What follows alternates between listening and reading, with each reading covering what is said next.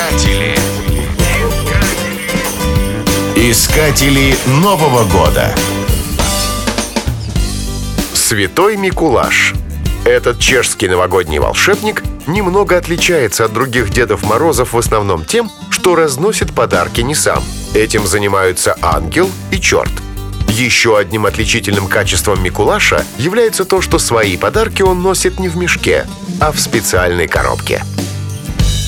Искатели Нового года.